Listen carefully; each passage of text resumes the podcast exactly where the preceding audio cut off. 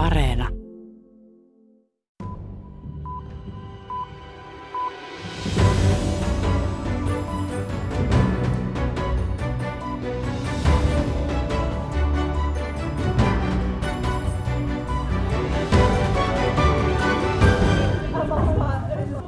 Moni armenialainen jätti kotinsa vuoristokarabahissa kuukausi sitten.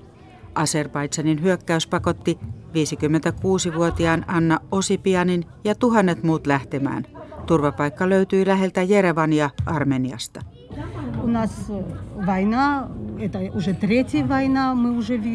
Tämä on jo kolmas sotamme, Osipian kertoo. Edellinen laajamittainen sota vuoristokarabahin hallinnasta käytiin 30 vuotta sitten. Kistalla on monipolviset juuret. Armenialaiset pitävät aluetta historiallisena kotinaan. Azerbaidsan taas sanoo, että alue vallattiin laittomasti sodan seurauksena. Toisaalta neuvostoaikana vuoristokarabahin liittämisestä Azerbaidsaniin oli päättänyt diktaattori Josif Stalin. 90-luvun sodassa kuoli 30 000 ihmistä. Nyt taistelut ovat kiihtyneet niin, että kuolleita, myös siviilejä, on molemmin puolin. Tässä maailmanpolitiikan arkipäiväohjelmassa käymme vuoristokarabahissa. Kuulemme, minkälaiseen tilanteeseen alueen asukkaat ovat sotatoimien keskellä joutuneet. Pohdimme, miksi Turkki on kriisissä niin aktiivinen, entä mitä Venäjä on valmis tekemään liittolaisensa Armenian tukemiseksi sotilaallisesti. Minä olen Sari Taussi. Tervetuloa kuuntelemaan. Toimittajamme Antti Kuronen matkusti vuoristokarabahiin. Tässä hänen raporttinsa. If here will be peace, brother, yeah. here will be one of the best places in, a, in, the, in the world, actually. Yeah. So, if peace will come. Yeah.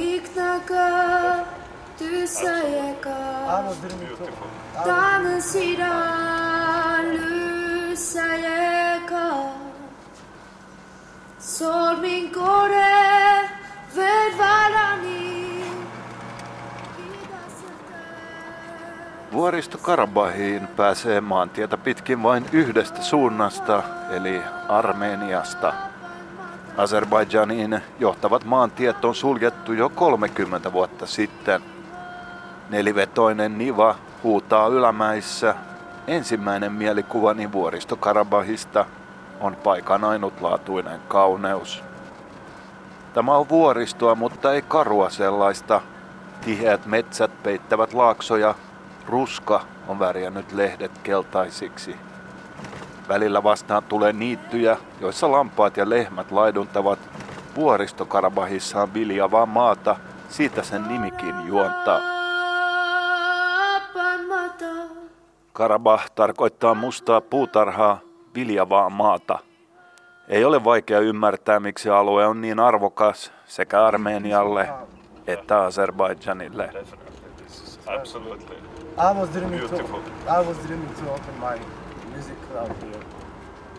Oppaani täällä Armen puhuu hyvää englantia. Hän on blues-kitaristi, joka on kiertänyt maailmaa. Armen laittaa uusimman levytyksensä soimaan. They stay. Tonight, straight from Shushi Artsakh, a blues rock band, Shushi Kuchi Blues. Vain pari päivää sitten Armen oli Armenian pääkaupungissa Jerevanissa nauhoittamassa tukikonserttia. Tällä tukikonsertilla kerätään rahaa vuoristokarabahin ja Armenian sotaponnistukseen. Hei, hei, hei, hei.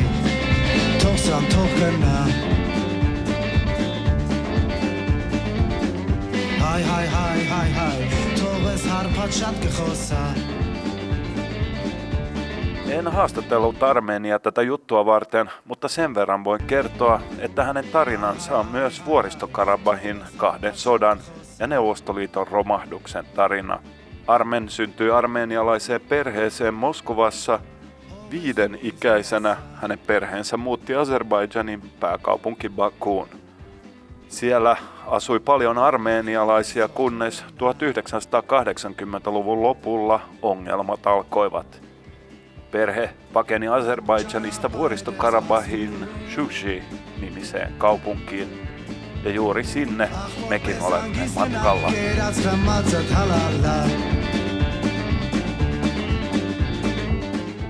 Shushi sijaitsee Kukkulalla vuoristokarabahin tärkeimmän kaupungin Stepanakertin yläpuolella. Ennen Stepanakertia Shushi oli tärkein paikka – ja täällä asui sekä asereja että armeenialaisia. Ajamme Shushin vanhan moskejan ohitse. Se on entisöity, mutta siellä ei ole kävijöitä. Aserit joutuivat pakenemaan ennen ensimmäistä vuoristokarabahin sotaa 30 vuotta sitten. Pysähdymme sen sijaan Shushin suuren katedraalin viereen. Azerbaidžanin raketin heittimen ammus on repynyt noin 10 metrisen aukon kirkon kattoon. Katon jäänteet lojuvat kirkon lattialla. Nainen sytyttää kynttilöitä pöydän ääressä keskellä kirkkoa. Первая война мне было 10 лет. Все это прошли, а сейчас наши дети проходят, к сожалению. Vuoristokarabahin ensimmäisen sodan aikoihin olin kymmenvuotias. Nyt meidän omat lapsemme on rintamalla ja se on todella vaikeaa. Armeenialaisia on kaatunut rintamalla jo yli tuhat virallisten lukujen mukaan. Se on suuri määrä pienessä maassa. Nainen kertoo olevansa sairaanhoitaja. Hän on hoitanut lukuisia vakavasti haavoittuneita nuoria. Kadun toisella puolella on suutarin työhuone. Suutari on armeenin kaveri. Seinällä roikkuu nyrkkeilyhanskat ja kuvia urheilullisesta nuoresta miehestä. Se on suutarin poika. Hän on kaatunut rintamalla vain kolme päivää sitten. Ja Мне сейчас трудно говорить об этом. Мой сын такой же, как и остальные дети. Isä on edelleen shokissa. Hän sanoo lähtemänsä itsekin rintamalle minä päivänä hyvänsä. Я завтра должен поехать. Куда при... Меня не призывают, мне больше 50. Тем более мой народ не такой жестокий, чтобы меня призывать. Ja... Tämä on taistelu eloon jäämisestä, hän sanoo. Ei ole syytä elää, jos menetämme vuoristokarabahin ja Shushin, hän toteaa.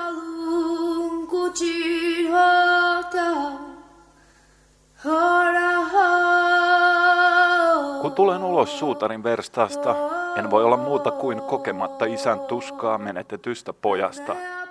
Samaan aikaan mietin kaikkia nuoria miehiä, Azerbaidžanin sotilaita, jotka ovat kaatuneet toisella puolella rintamaa. Ajattelen myös kaikkia aseereja, jotka joutuivat pakenemaan täältä 30 vuotta sitten. He joutuivat jättämään nämä kukkulat muuttamaan täysin erilaiseen kuumaan paikkaan Azerbaidžanin alangoille. Siellä heistä suuri osa on elänyt hyvin vaikeissa olosuhteissa pakolaisina. Neuvostoliiton alkuvuosina Stalin siirsi vuoristokarabahin osaksi Azerbaidžanin neuvostotasavaltaa – Vuonna 1988, kun Mihail Gorbachev oli kertonut uudesta glasnost- ja perestroikka-politiikasta, vuoristokarabahin armeenialaiset olivat ensimmäinen ryhmä Neuvostoliitossa, joka haastoi Kremlin keskusvallan. Armeenialaiset vaativat, että vuoristokaraba siirretään osaksi Armeenian kansan tasavaltaa. Gorbachev ei osannut toimia uudenlaisessa tilanteessa ja pian armeenialaisten ja aseerien vastakkainasettelu johti järkyttäviin väkivallan tekoihin molemmin puolin. Ei aikaakaan, kun vuoristokarabahin ensimmäinen katkera sota oli käynnissä. Armeenialaiset voittivat lopulta ensimmäisen sodan vuonna 1994. Kaikki aserbaidžanilaiset joutuivat pakenemaan vuoristokarabahista. Jos Azerbaidžan voittaa, on kaikkien armeenialaisten mahdollisesti paettava vuoristo Karabahista. Syvän epäluottamuksen ja vihan kierre jatkuu. Kansainvälisen lain mukaan vuoristo Karabah on edelleen osa Azerbaidžania. Vuoristo Karabah on kvasivaltio, jota yksikään YK-valtio ei ole tunnustanut. Vuoristo Karabahilla on oma hallinto, mutta käytännössä se on osa Armeniaa.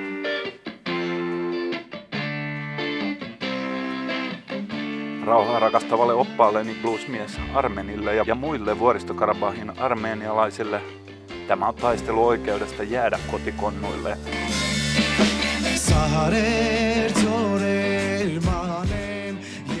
Vuoristo-Karabahista pois putkituille asereille tämä on sen sijaan taistelu oikeudesta palata Shushiin ja Vuoristo-Karabahiin. Turkin presidentti Erdoganille tämä on jotain muuta.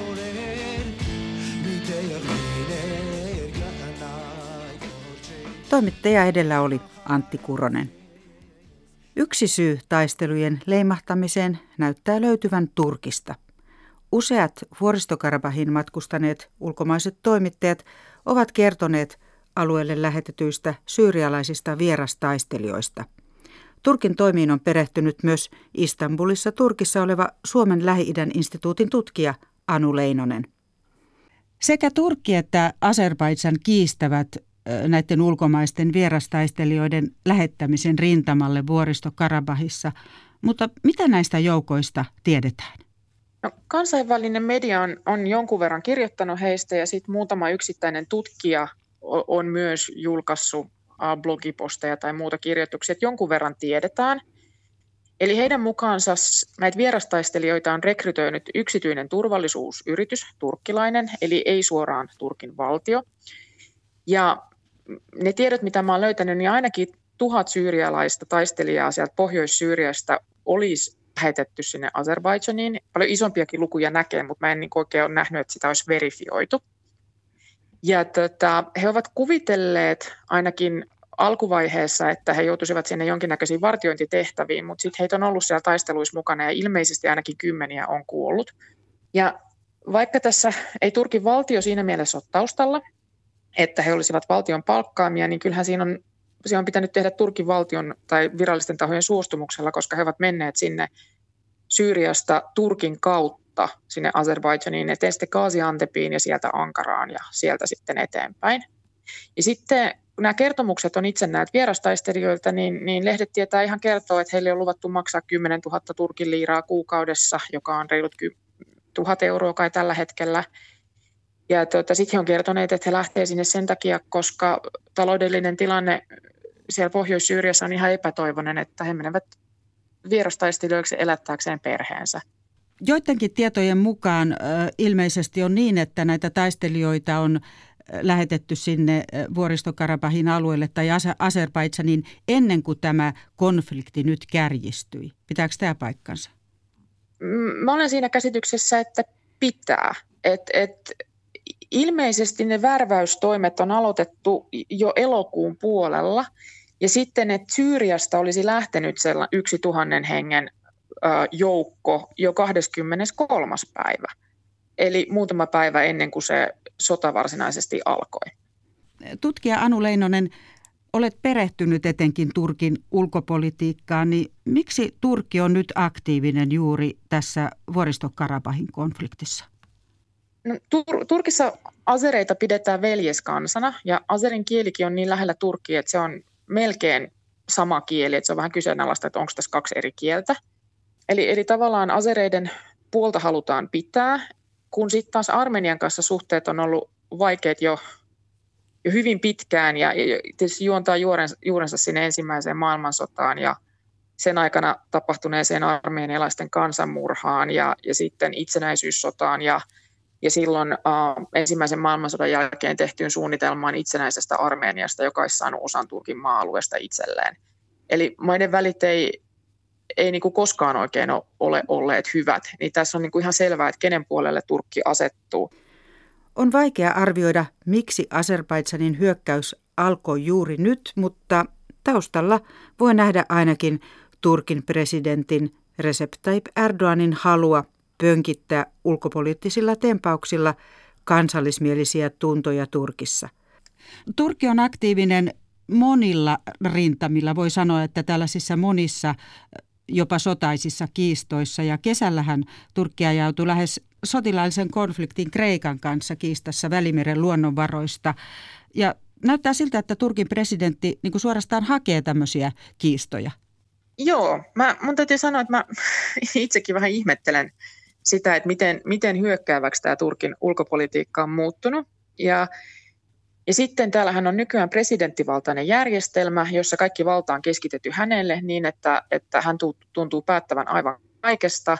Ja se tarkoittaa sitä, että instituutiot ovat rapautuneet, niin kuin esimerkiksi ulkoministeriö ja muut, jotka muuten ehkä ohjaisivat enemmän tätä ulkopolitiikkaa.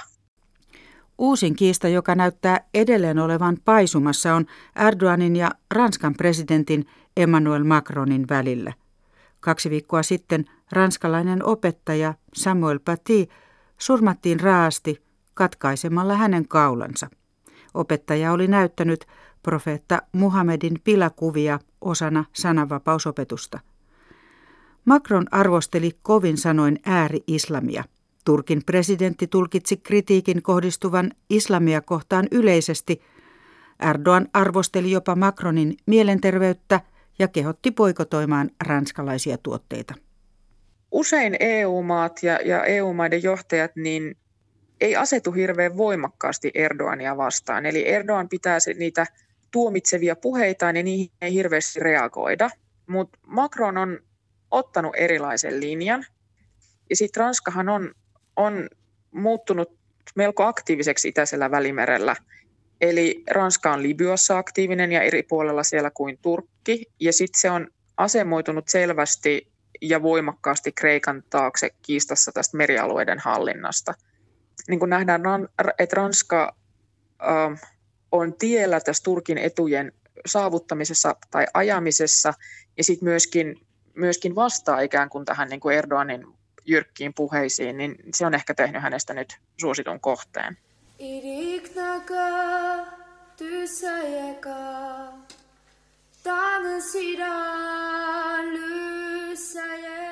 Vuoristo Karaba sijaitsee entisen Neuvostoliiton alueella Etelä-Kaukasiassa – Turkki vahvistaa asemiaan alueella, joka on pitkään ollut Venäjän vaikutuspiirissä.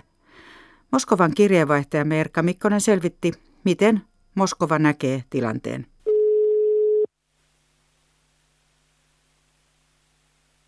Soitan venäläiselle ulko- ja turvallisuuspolitiikan asiantuntijalle Fyodor Lukjanoville.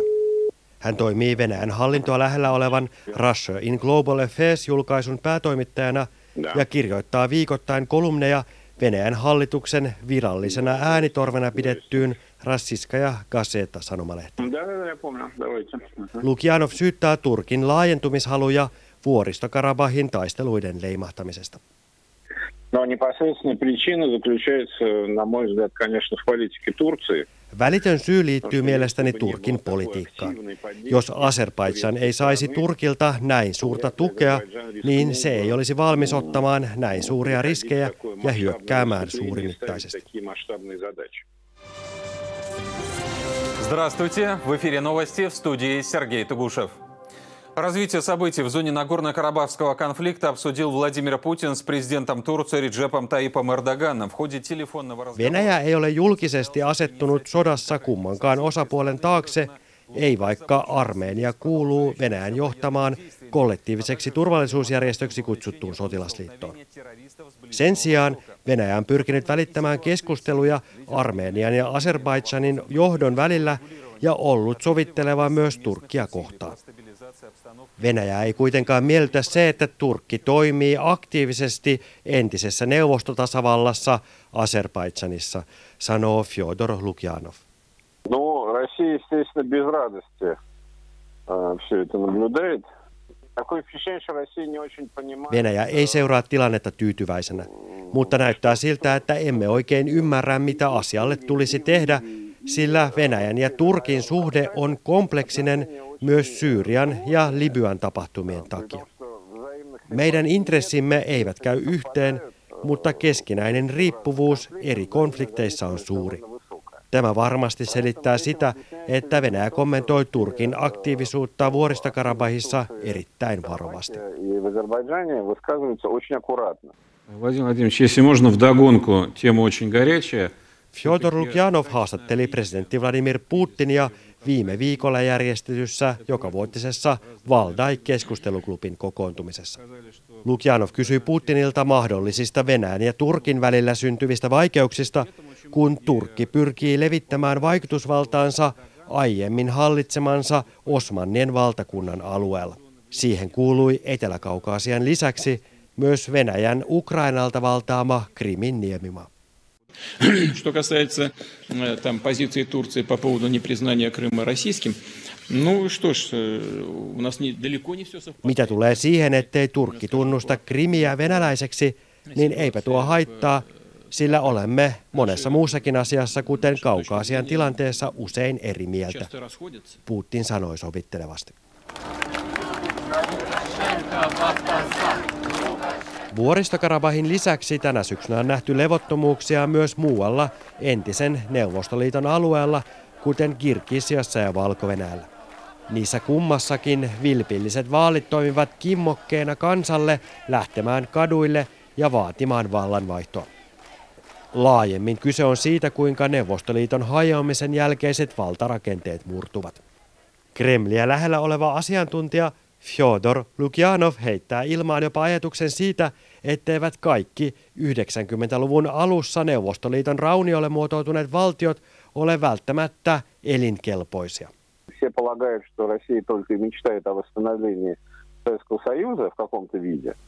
kaikki olettavat, että Venäjä haaveilee vain Neuvostoliiton palauttamisesta. Minusta kuitenkin tuntuu, ettei Venäjä välttämättä ole enää valmis ottamaan vastaan sellaisiakaan alueita vastuulleen, jotka ovat aiemmin kuuluneet sille. Nyt meidän tulee kysyä, onko se varmasti meille tarpeen.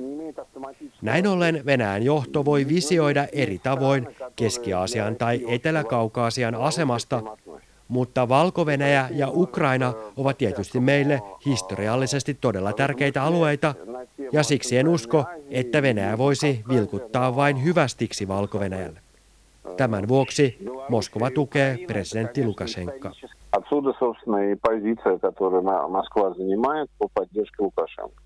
Näin totesi Russia in Global Affairs julkaisun päätoimittaja Fyodor Lukjanov. Vuoristokarapahin paikalleen juttunutta konfliktia on yritetty vuosikymmenien ajan ratkoa Euroopan turvallisuus- ja yhteistyöjärjestön niin sanotussa Minskin ryhmässä. Neuvottelut eivät ole edenneet. Ulkopoliittisen instituutin vanhempi tutkija Toni Alaranta muistuttaa, että vuoristokarapahia ei ole tunnustanut mikään valtio ja että periaatteessa alue on Armenian miehittämää Azerbaidsanin aluetta. Tässä on nyt usein vuosikymmen kuitenkin yritetty tätä asiaa ratkaista, siis varsinkin tämän Etyj Minskin ryhmän, eli Venäjä, Yhdysvaltain ja Ranskan toimesta. Ja ne ei ole kauheasti tässä viimeisen kymmenen vuoteen esimerkiksi panostanut siihen, että, että Armenia esimerkiksi oltaisiin jollain tavalla painostettu vetäytymään täältä vuoristokarapahista tai, tai ylipäätänsä, että siellä olisi niin kuin ihan hirveän aktiivisesti haettu ratkaisua Kriisin ratkaisua onkin haettava ehkä uudella tavalla neuvotteluissa, joissa Turkilla on aiempaa näkyvämpi rooli. Niin, se on tavallaan se uusi tilanne, mihin tässä niin kuin, nyt näillä pelinappuloilla ollaan vähän niin kuin menossa. Että aikaisemminhan Turkki ei ole ollut millään tavalla tässä niin kuin tällä tavalla mukana, että se on vaan niin kuin moraalisesti, sanallisesti tukenut Azerbaidsania, mutta siis se ei ole ollut tämän konfliktin osapuoli samalla tavalla kuin nyt on. Niin tämä ydinkysymys onkin varmaan se, että tuleeko Turkki tässä nyt sitten niinku osaksi tätä itse neuvotteluprosessia jotenkin muodollisestikin. Sitähän Azerbaidsan on vaatinut, että Turkin pitäisi olla tässä niinku mukana tässä virallisissa neuvotteluissa, mutta se on sitten taas niinku Venäjän osalta tietynlainen myönnytys Turkille, koska se tarkoittaa sitten, että Turkki on, olisi sitten jatkossakin tällä alueella niin kuin ihan eri tavalla läsnä ja mu- mukana rakentamassa sitä tulevaisuutta sitten tällä alueella. Tutkija Toni Alaranta arvioi myös, että joitakin alueita vuoristokarabahista saatetaan palauttaa Azerbaidsanin hallintaan ennen kuin tilanne rauhoittuu. Tähän päättyy tämänkertainen maailmanpolitiikan arkipäiväohjelma. Ensi kerralla aiheenamme on mikäpä muukaan kuin tiistaina oleva Yhdysvaltain presidentin vaali. Saa nähdä, onko tulos viikonloppuun mennessä selville. Nyt kiitos seurasta.